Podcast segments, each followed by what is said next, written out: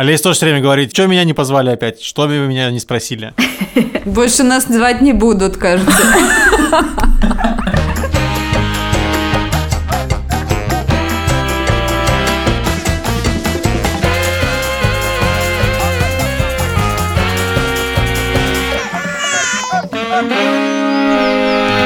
Привет, меня зовут Александр Барсенко, и это подкаст «Первороди».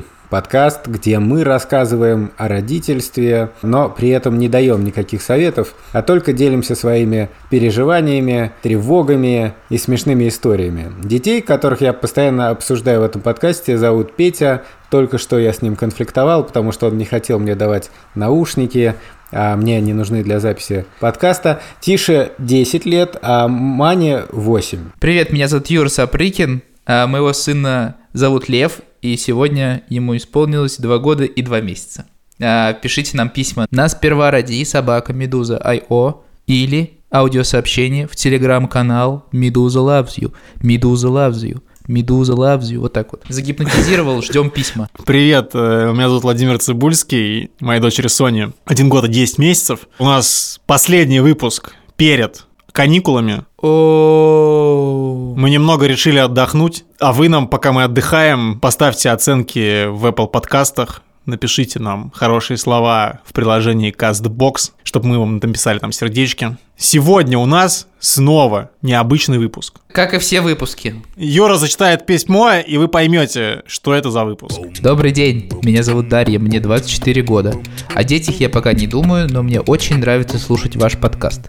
Не только из-за большого количества шуток, но и главным образом, потому что вы мне помогаете анализировать свое детство и лучше понимать моих родителей. Приятно. Теперь перейду к вопросу. Когда я вас слушаю, у меня часто возникает мысль. Как ко всему этому относятся ваши жены? Каким для них выглядит материнство? И как вы находите компромисс, когда ваши мнения расходятся? Может быть, у вас есть возможность сделать спешл выпуск, который провели бы они? Мне кажется, многим было бы интересно послушать за кулисьем. Спасибо за письмо. Много нам писем подобных приходило. И в этот раз мы действительно решили побольше поговорить с женами, хотя у нас часто появляются всякие такие интервью, но в этот раз все это будет помасштабнее. И рамка будет примерно такая. Мы возьмем разные темы, которые мы тут уже обсуждали в первом и втором сезонах, и попробуем их обсудить уже вместе с Верой, Шурой и Олесей.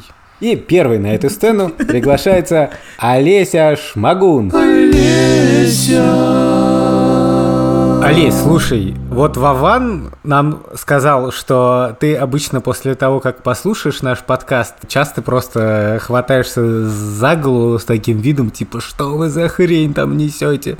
Ты можешь вспомнить какую-то ситуацию, когда это вызывало такую реакцию?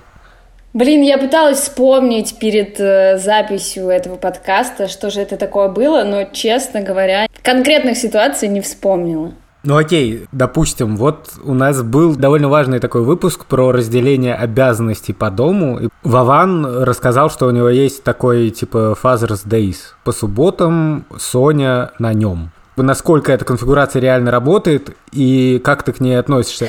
Я поняла, да. Ну, мы постоянно пытаемся как-то формально разделить наше время. У нас, на самом деле, с тех пор после папиного дня субботнего еще появилось такое разделение, что по утрам Вован отвечает за Соню, а по вечерам я. Ну, как бы это такой постоянный способ разделить обязанности, потому что если этого не делать, то всегда оказывается в какой-то момент, что я делаю все сразу, на мне Соня, я пытаюсь работать одной рукой, а еще мешаю там суп, который я вроде как готовлю. А Вован в это время, когда я смотрю на Вована, оказывается, что он сидит в телефоне и очень глубоко погружен там в соцсети. Великолепно. Слушай, а как вы договариваетесь, кто спать укладывает? На самом деле я помню, что в какой-то момент меня так все это достало, что я села и составила расписание на неделю. Утро на Воване, вечера на мне, кроме вечера, там, пятницы, по-моему, и воскресенье. Но на самом деле факт в том, что, естественно, все это очень формальные договоренности, которые в реальной жизни не всегда работают, потому что вот, например, недавно вечер был на мне, но я заявилась домой в полдесятого, немножко пьяненькая, проснулся на утро Вован с головной болью. У меня общем, настолько эмпатия развита к Олесе, что я ее похмелье на себе испытывал просто. Поэтому с утра Соней занималась я. То есть, ну, мы немножко делим это формально, но, естественно, подхватываем как-то друг за другом, помогаем. И, естественно, вот эта проблема, когда ты на секундочку забудешься, а потом посмотришь на Вована, а он в телефоне а вокруг бардак, там, Соня что-то куда-то вляпалась, и ты э, это разгребаешь, пока Вован занимается соцсетями. Вот эта проблема, конечно, тоже на 100% не, ну, не решается такими формальными договоренностями, но, по крайней мере, у меня есть основания сказать, Вован, почему ты в свое время, в свой день не следишь за ребенком, бла-бла-бла, ну, то есть я чувствую себя вправе, по крайней мере, на него наезжать. Но, например, еще это все справедливо. Про укладывание хочу сказать, что просто Соня иногда, типа, не укладывается, допустим, с Олесей, и мне приходится с ней ложиться спать, чтобы она заснула. Так что тут как бы формально, как это не устраивай, не обязательно, что это сработает с ребенком потом. Но мне кажется, что это логично и правильно. Я с трудом себе представляю, чтобы такая система работала именно как жесткая система. Недавно прочитал какой-то пост про то, что все системы стремятся к тому, чтобы не работать так, как они должны работать. Но вы советуете так сделать? Тебе да, а слушателям нет. Система нормальная. Ты знаешь, по крайней мере, что в какой-то день ты можешь спокойно там потусить. Вот, например, у меня это воскресенье, а, а Олесе суббота. И она может спокойно себе уехать там вечером. Нет, на самом деле, надо сказать, что когда я ее придумала, когда Соня был там уже больше года, и первое время все-таки как-то я больше времени проводила как мама, вот прям полностью с Соней, потому что, ну, первый год вообще самый такой, когда мама больше всего, наверное, нужна. Но потом я поняла, что Соня становится взрослее, у меня появляется больше рабочих задач, надо снова возвращать немножко свою такую жизнь самостоятельную. И это для меня прям очень сильно изменило жизнь в лучшую сторону. Ну, то есть она не решает всех проблем, но я знаю, как отстаивать, я не знаю, свои границы, вот свои персональные, которые там, когда я не мама, когда я не жена, когда я просто сама по А себе. как известно, какой секрет семьи? Happy wife, happy life. Как сказал попугай из какого-то мультика. Как сказал Отто фон Бисмарк. Это из Рио. А, это из Рио, вот. А есть какие-то моменты в воспитании про то, как нужно с Соней себя вести, общаться или что ей прививать, где вы с Вованом прям сильно расходитесь? Ну нет, пока такого нет, я думаю, потому что Соня еще маленькая, и мы сходимся на мысли, что ее пока особо рано воспитывать, и просто надо оберегать как бы от э, каких-то опасных вещей. Ну, кстати, уже начинает чуть-чуть появляться, потому что, ну, вот мы недавно смеялись над тем, что я стараюсь проговаривать, как нам завещала Петродовская и другие психологи, надо проговаривать эмоции ребенка, чтобы он понимал, что он чувствует, э, чтобы ты вместе с ним проживал эти эмоции и помогал ему как бы найти выход вот из какой-то сильной эмоции. Ну, недавно это началось, я проговариваю какие-то эмоции, типа, да, Сонь, тебе больно, ты ударилась, ну ничего страшного, я сейчас паду, и все пройдет. Вот, а Вован начинал беситься. Понятно, что и больно. И там, ну, то есть начинал меня перебивать. И я ему говорю, нет, Вован, мы проговариваем эмоции. А как реагирует Вован? Да, вот его начало это нервировать, и мы пришли к такому интересному открытию, что Вована очень сильно нервирует, когда проговаривают чужие эмоции. Поэтому я сейчас еще стараюсь проговаривать вовановские эмоции. Вован, ты раздражаешься, потому что я проговариваю эмоции Сони, и тебе сложно пережить, что ей больно. Но да, надо на этом сконцентрироваться, проговорить это и прожить всем вместе. Вован, ваш комментарий, пожалуйста. Ну да, это одно из самых сложных вещей, с которыми я сталкивался. Но мне кажется, я потихоньку учусь. Я уже даже сам такой, знаешь, когда Соне что-нибудь хочется очень сильно, а я ей это не даю, я ей говорю, ну да, тебе очень хочется съесть сейчас гору хлеба, но нам сначала нужно поесть кашу, а потом разберемся. Может быть, ты уже не захочешь хлеб. Ну, не то чтобы она сразу успокаивается, но мне кажется, что это такое полезное, короче, занятие. Изменились ли у вас отношения на карантине? Как-нибудь? Ну, у нас не так сильно изменилось, как может у других, потому что у нас довольно лайтовый карантин, и я, например, продолжаю ходить на работу. Но Вован, например, стал больше времени проводить дома, и он дома всегда по вечерам. И это положительно, мне кажется, вообще сказалось на всем, потому что, во-первых, Соня привыкает к тому, что папа дома, если раньше у меня тоже была ну, проблема, как у всех, наверное, мам, что когда дома мама, ребенок обращает внимание в основном только на нее. Сейчас этого стало гораздо меньше. Я вот недавно там что-то готовила и думаю, так, Соня что-то давно меня не дергала за штанину. Где она? А Соня в этот момент забралась на колени к папе и мешает ему что-то делать в компьютере. И я думаю, о, класс. Это благодаря карантину. Ну и там всякие укладывания ночные тоже. Если раньше часто бывало, что я укладываю, а Вована нет, и хочешь не хочешь, ты сидишь и укладываешь, то сейчас часто бывает, что Соня со мной не хочет засыпать, а хочет, чтобы я ей там читала или что-то делала. А приходит Вован, и она с ним быстрее засыпает. Вован, ты рад этому? Я очень рад. Ты знаешь, Соня, когда начала засыпать со мной, ну, мы параллельно засыпаем, она в своей кроватке, я ложусь, типа, тоже спать, и мы вместе, значит, лежим. И часто получается так, что я засыпаю просто вместе с Соней, причем это было буквально вчера днем, я лег тоже, типа, в кровать, чтобы показать, что я сплю, и, в общем, тоже вырубился просто, тоже проспал там полдня. А тут было так, что Олеся такая, типа, а что она со мной не засыпает? Что она со мной не засыпает? И решила уложить ее без меня. И, в общем, уложила. И я такой, типа, а что, Соня меня не звала, что ли, совсем?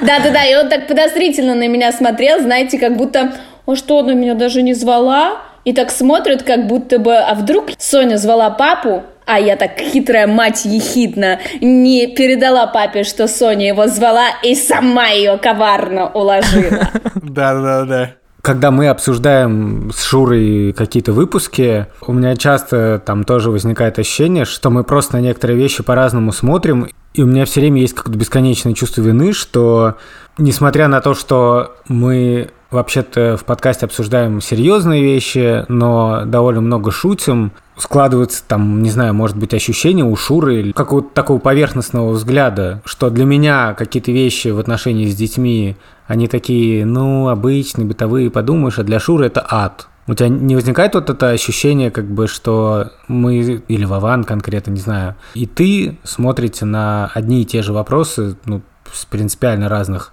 позиций, ну да, конечно. Собственно, вот когда я пыталась вспомнить, Конечно. Э, что... Что там у тебя возникает? Я несколько раз порывалась писать вам комментарии в Apple подкастах, как вы просите. Я хотела пару раз написать что-то э, возмущенное. Но вот я пыталась вспомнить, из каких конкретно выпусков, ничего не вспомнила. Но мне кажется, да, есть такое общее ощущение, что когда я слышу, как вы обсуждаете какие-то эти проблемы, у меня просто какой-то абсолютный когнитивный диссонанс, что ли. Потому что то, что для меня предмет каких-то рефлексий, для вас просто пару минут обсудить. Похохотать. Но, с другой стороны, я очень люблю слушать ваш подкаст, потому что мне кажется, что так выглядит родительство, когда у тебя нет повышенной тревожности. То есть мне классно взглянуть на это с другой стороны. И ну, не знаю, в нашей паре это очень хорошо работает. Да, я постоянно парюсь из-за миллиона разных вещей, и иногда явно чересчур парюсь. Но есть Вован, который придет и скажет, успокойся, не надо нервничать, все хорошо, вот есть такие исследования, а вот есть такие данные, и я ему за это очень благодарна. Для тебя, Шмагун, есть вопрос, вернее, скорее, э, ремарка от слушательницы. Я просто заглянул в оценки э, Apple подкастов, и интересно, она просто очень хорошо ложится э, в то, что мы сейчас обсуждаем. Сообщение такое. Пока была беременная, с удовольствием с мужем слушали этот подкаст. После родов мужу все так же нравится. А мне теперь ведущие кажутся халявщиками. Я бы тоже очень хотел найти время и силы рассуждать о родительстве.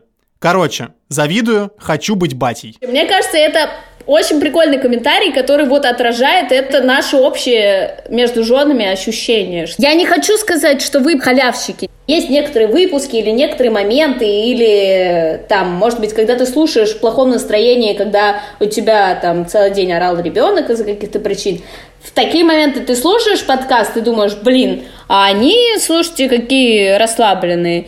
Но если смотреть в общем на подкаст, у меня нет ощущения, что это что-то очень поверхностное. Наоборот, это просто настроение, которое вам удается выдерживать в подкасте, несмотря на сложности родительства. И за это я и люблю подкаст тоже, за то, что он мне позволяет немножко расслабиться, что-то отпустить и перестать смотреть на родительство так как иногда я смотрю, что это большая тяжелая ноша. Хотя на самом деле, да, есть сложности, но это вообще-то прикольно, интересно и увлекательно. К нам присоединяется Вера. Вера — это жена Юры. Ну, привет, всем привет. Вот Юрец спрашивал, что изменилось во время карантина. У нас, мне кажется, главное, что изменилось, что стали возникать ситуации, когда мы оба настолько заморочены, что уже не можем поддерживать друг друга. Ну да, этот баланс, мне кажется, он возникает не потому, что кто-то тревожен, а кто-то нет, а просто когда кто-то на пике тревожности, нужен другой человек, чтобы успокоить его, и это, ну, такое парное катание, в общем, кто-то поддерживает кого-то, когда ему больше нужно. Мне кажется, это больше не про тревожность, а про взаимоподдержку. Тем логичнее становится, что когда наступил карантин, и мы все заперты в четырех стенах, ни у кого уже не хватает ресурса и благодушности, чтобы поддержать другого на пике. Я не знаю, ведет ли это все к тому, что вы хотите спросить про нас с Юрой на карантине или вообще про тревожность, потому что на карантине конкретно между мной и Юрой, мне кажется, отношения не поменялись в каких-то бытовых моментах, потому что, ну, правда, Юра уже очень давно существует в этом карантинном режиме, он никак не связан с пандемией и вообще ситуацией в мире, он как-то магическим совершенно способом умеет с самого начала Левиного рождения работать, когда и где захочет, в общем, и часто это бывает из дома. Это у и- многих святых такое есть в житиях. Вы заметили, как мы быстро перешли к пропаганде Юры, как бы? А, Просто Вера такая, вы, наверное, хотите спросить, насколько я считаю Юру святым? Нет, я сказала, что быт не изменился, но, извините, может быть, я пошатну ваше уверование в святость Юры. Во многом его возможность работать из дома связана с тем, что Лева не испытывает какой-то острой необходимости липнуть и виснуть на нем, как на мне. Потому что если бы у меня э, возникла такая интенция быть святой и работать одновременно из дома и сидеть с ребенком, если бы я даже заперлась на 10 замков, как я сейчас, например, сделала на даче, чтобы записаться с вами, я знаю, что в какой-то момент дверь откроется, и в нее вломится Лева, и больше я ни одного слова вам сказать не смогу, потому что он просто мне не даст. Наконец-то пошла подноготная правда, наконец-то. Но это не совсем про вообще Юру. Он как может по-разному к этому относиться. Он может очень много сил прикладывать к тому, чтобы Лева только с ним тусовался. Но вот это вообще интересно, потому что я за последние вот два года поняла, что как бы ты не конструировал свою реальность, э, как бы вот я не хотела в идеале видеть или Юра, эти модели поведения. В нашем, по крайней мере, случае определил все Лева. Вот то, как он выбрал, как это будет выглядеть, кто будет сколько работать и когда. Как бы мы не пытались это урегулировать, все равно определяющим звеном будет Лева. А с няней, если оставить? Тут как раз было бы все, конечно, нормально. Никто бы не помер и не то, чтобы остался с какой-то травмой, я надеюсь. Как раз это хорошо работает, если меня нет в поле зрения. То есть, если я исчезаю, если я ухожу по делам, работаю, то Лева совершенно успокаивается сразу же и становится более-менее уравновешенным человеком. Появляются у него какие-то желания другие и э, идеи, что поделать. Но если я есть в поле зрения, даже он может находиться вот на другом этаже дома, он каким-то чудесным способом, шестым чувством э, знает, где и что он может до меня добраться, то все, его это перекрывает вообще, ну, такая очень сложная зависимость, вот, да. Поэтому, конечно, если бы остро так стоял вопрос, что мне надо срочно выходить на работу, и мы бы нашли эту няню, которая бы перекрыла меня в этой роли, то ничего бы не случилось. Тут, конечно, многие факторы. Ну, то есть, первое это то, что самый острый период зависимости, понятно, как у любого младенца, были в самые первые месяцы, и я сама, наверное, впала в эту зависимость в этот момент. Ну, то есть, когда ребенка уносит, он не лежит ни секунду, если тебя нет рядом, он орет, и ты уже через полгода вообще не понимаешь, как бы ты знаешь, что ты просто должен быть рядом, иначе он орет. И это правда так. Ну, то есть, первые полгода Юра, наверное, рассказывал, когда вот Ваня к нам, наш бэбиситер, первый раз пришел, и это такое чудо было, потому что раньше родители брали его на руки, Юра, он просто орал, орал, орал, и ничего его не успокаивало, кроме моего присутствия. А потом вот, ну, может быть, он стал чуть старше и, ну, как-то начал воспринимать других людей, и это было прям каким-то откровением, что ага, да, то есть все нормально, он выживет. Тем временем к нам Привет. присоединилась Шура. Привет, Шура. Привет. Я много раз говорил в подкасте, что, честно говоря, мне неприятно бывает, что дети, например, по всяким бытовым вопросам в первую очередь идут именно к Шуре, а не ко мне. Я устал в этом подкасте говорить словосочетание чувство вины, оно просто, мне кажется, Ты, как полностью- известно, играешь шахматы. полностью обесценилось, да. Да, но я чувствую себя довольно паршиво в этот момент. Да, мне кажется, Юра недавно обиделся прям на Леву, когда вечером он освободился, и Лева не хотел играть с Юрой, а хотел только со мной. И мне кажется, у тебя прям была такая взрослая обида, как будто, ну, как будто он тебя отшил. Да бесит он, хотел с ним пособирать поле. Мне кажется, что это очень сильно связано с кормлением, поэтому тут обижаться особо нечего.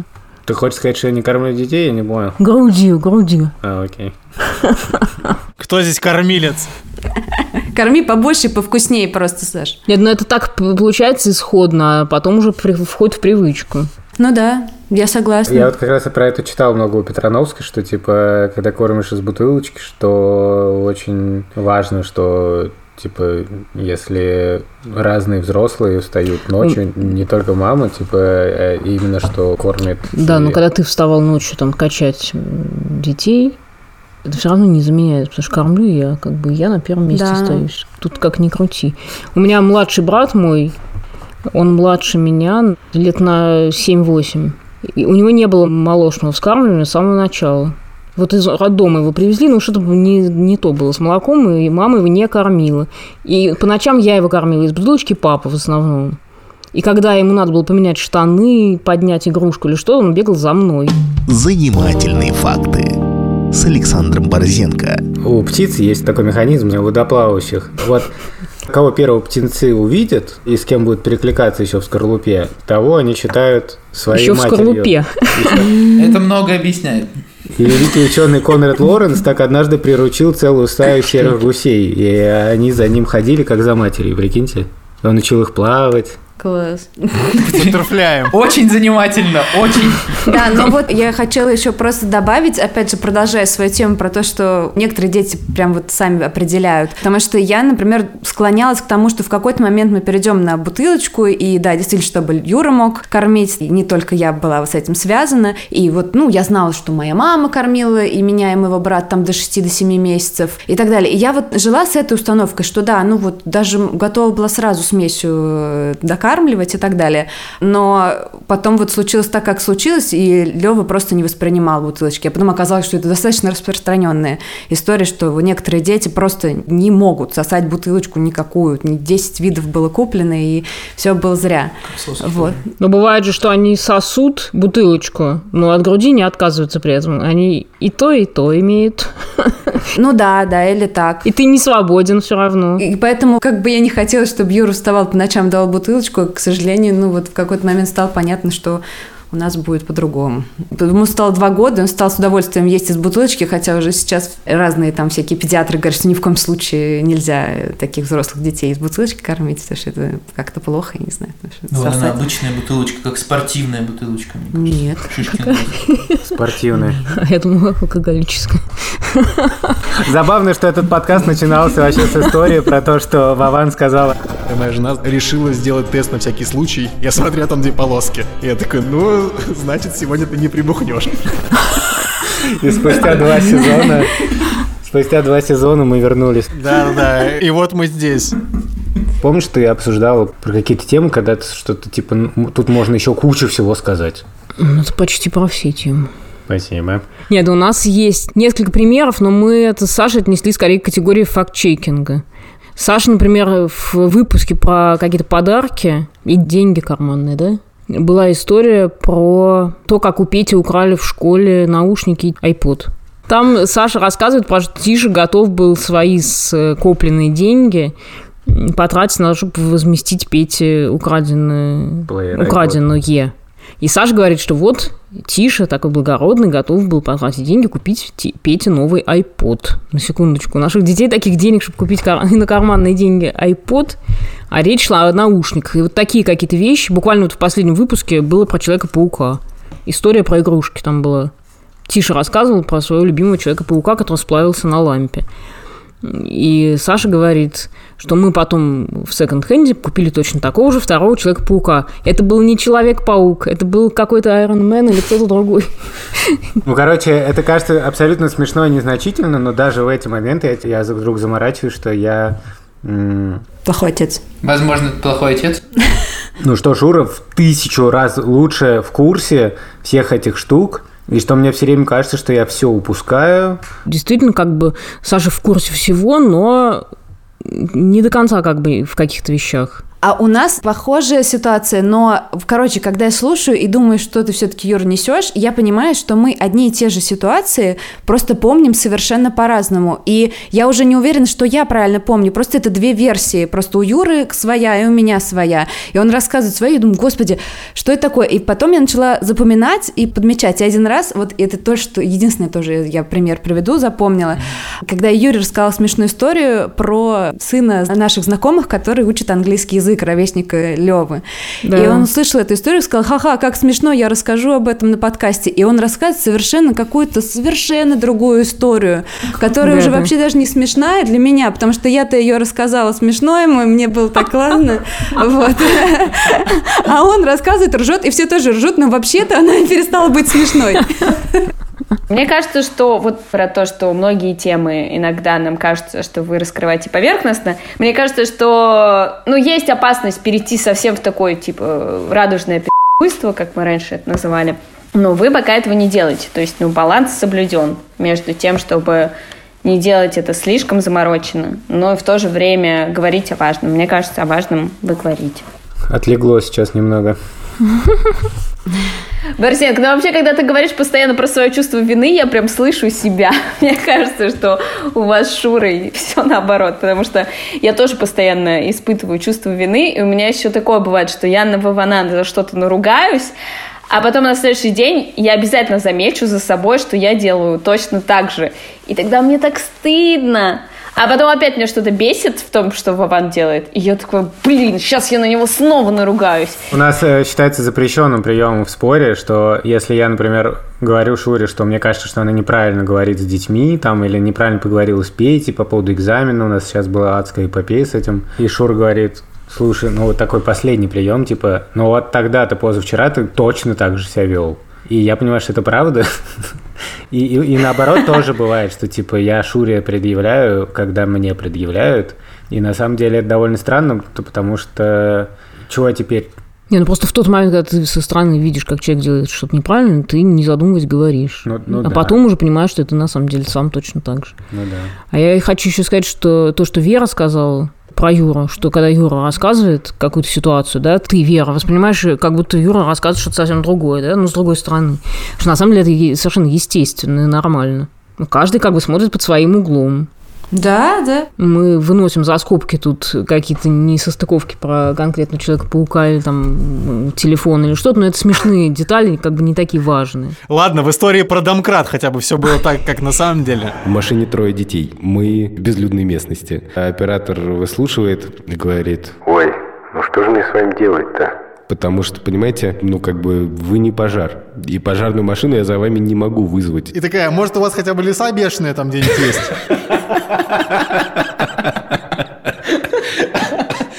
Я такой... С домкратом. Лиса была? Я не заметила. О, нет. Подкаст под угрозой. Нет, как раз про историю с домкратом, про переезд все было довольно э, достоверно, потому что мы были все в одной машине, и Саше некуда было от всего этого улизнуть, поэтому мы все воспринимали более-менее одинаково. Вера, ты говорил что-то про ментальный груз. Мне кажется, в большей степени я устаю от того, что ты должен постоянно помнить очень много маленьких шажков, которые ты в течение дня должна напомнить, кому-то сделать и так далее. И когда я говорю, Юра, ну, ну почему ты в телефоне, ты что, не видишь, что я вот пытаюсь э, одновременно занять Леву, э, поесть и приготовить, и что-нибудь еще сделать другое, вот. Он говорит, ну а что ты мне не скажешь просто этого? И вот это такой момент очень болезненный, потому что, чтобы сказать, тоже нужен ресурс, нужны силы, и нужно тоже подумать о том, что надо сказать Юре, чтобы он мне помог или он что-то сделал. Чаще, да, действительно легче сделать самой это, чем объяснить другому, и вот это то, что называется ментальный груз. Просто от партнера ты ждешь, что он, ну, все-таки будет участвовать в той же мере, что ты, ну, да, мы все делаем по хозяйству 50 на 50, но при этом я все равно чаще должна напомнить Юре, что развесь, пожалуйста, белье. Не то, чтобы достиралось, Юра сам пошел повесил белье, а это тоже усилия определенные. Снимаю свой нимб. Кто-то должен был это сказать. Вера, спасибо. Шура просто тут вся издергалась, насколько она тебя, Вер, поддерживала во всем этом.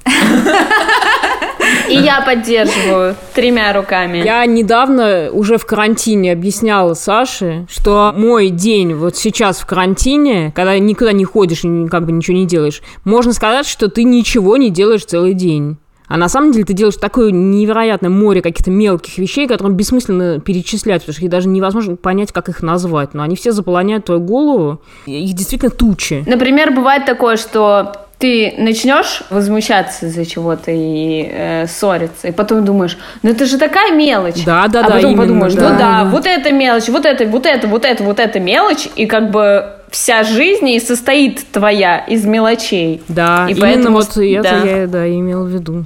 Что их как бы не назовешь даже. Тут человек подкаст записывает, то все, а у тебя какие-то мелочевки, мелочевки, мелочевки, которые не заслуживают внимания только по отдельности. А если взять все вместе, то их море. И кроме того, что их море еще надо выполнить, их еще их всех надо держать в голове и как-то распределять. Да, но это вот такой домашний менеджмент, который отдельно, конечно, профессии должно быть. И еще напомнить тот момент, когда хорошее настроение, чтобы твое напоминание было встречено с энтузиазмом. Конечно, я готов тебе помочь. Я же такой включенный родитель и партнер. Друзья, мне кажется, нам пора сворачиваться. э, уже э, подходит к концу все время. Это был подкаст «Плохой отец», ой, то есть сперва роди. Но это не про отец даже, кстати, про партнер. Плохой партнер. Плохой партнер. И еще, когда мелочи накопятся, ну, то есть ты еще можешь же как бы молчать, молчать, но ты понимаешь, что в какой-то момент надо это обсудить. И вот вопрос обсуждения тоже как бы ложится на твои плечи. Вот сейчас нам надо это обсудить. Ты выбираешь момент, когда э, как бы предъявить претензии. То есть это еще одна задача, которая вписывается в твой менеджмент. Когда успеть э, собрать все претензии и их еще предъявить. И еще, чтобы человек не выпустил их во второе ухо немедленно. Так, все, хватит. Обхохочешься. Я хочу сказать, что на самом деле я слушала все выпуски, и судя по тому, что у меня нету такого явного, вот там вот был перекос. Что на самом деле по большому счету никакого лицемерия и так далее, в общем-то, с моей точки зрения, нет. Ну, какие-то небольшие где-то Не, нисхождения, ну, где-то небольшие какие-то разные взгляды. Ну, естественно, кто-то не может помнить про каждую машинку и каждое колесико, а кто-то помнит, наоборот, лучше. Ну, это нормально. Я иногда Саше действительно после выпусков говорю, ну что ж ты меня не спросил, я бы рассказал там про то, что важно. Олесь тоже все время говорит, что меня не позвали опять, что вы меня не спросили. Больше нас звать не будут, кажется. Я сказал, что это последний выпуск сезона, но, возможно, это просто уже последний выпуск. Детей можно позвать. Да не дай бог, господи. Петя так неплохо Сашу приложил в прошлом выпуске. Я не стал слушать. Недостатки папы, он постоянно играет в шахматы в любой непонятный момент. Это реально нужно быть интересным человеком, чтобы первый твой недостаток, который про тебя говорят, это то, что ты играешь в шахматы. Но ты будешь смеяться, но вот эти шахматы, они стали действительно таким мемом, потому что это символ как бы моей отключки от жизни, да, что я вот могу позволить себе отключиться полностью, а Шура не может. То есть я могу быть супер включенным, я могу быть очень классным, я могу взять на себя полностью какую-то вещь или поговорить очень хорошо с ребенком, но у меня есть вот эта роскошь, что я могу полностью отключиться, когда я устал, да, и я внутренне себя чувствую, ну реально, ну я же работаю как бы, и я устал, и поэтому я могу себе позволить уйти вот в этот мир. Будь это мир шахмат, ну раньше это были птицы, а раньше еще я занимался генеалогией очень активно. С шахматами еще особый момент, потому что от птиц можно отвлечься, от генеалогии тоже, а шахматы с соперником, поэтому ты играешь на время, и ты должен еще и выиграть. Поэтому если ты не выиграл, то ты очень злой, а если у тебя не закончилось время, то ты не можешь прерваться. Поэтому шахматы это правда неудобно. Да, конечно, мои мертвые предки гораздо удобнее. Но- Интересы Борзенко. Мертвые предки, живые птицы и шахматы. Новый взгляд на А у старые Вована ничего такого нету, Олесь, вроде шахмат, что ли? Покер. Покер, соцсети и стримы. Вот у нас в последнее время тоже постоянно разговор. Вован, ты опять смотришь стрим. Он такой, о, я и не заметил, как я начал смотреть этот стрим. Я стримлю шахматы, и Вован смотрит, короче. Ну да, но вообще, Борзенко, ты очень хорошо сказал. Действительно, у вас как будто бы есть роскошь такая, что возможность отключиться, а у нас как будто ее гораздо меньше. Ну да, есть еще такой фактор, что если есть свободное время, то надо бы как-то вместе его провести. То есть, например, Лева спит, и с одной стороны, о, наконец-то я могу позаниматься, чем я целый день хотела, а с другой стороны, на другой чаше весов есть такое, что мы давно вообще-то хотели посмотреть какой-нибудь сериал вместе, и это тоже важно делать что-то вместе. И, наверное, чаще я выбираю что-то поделать вместе.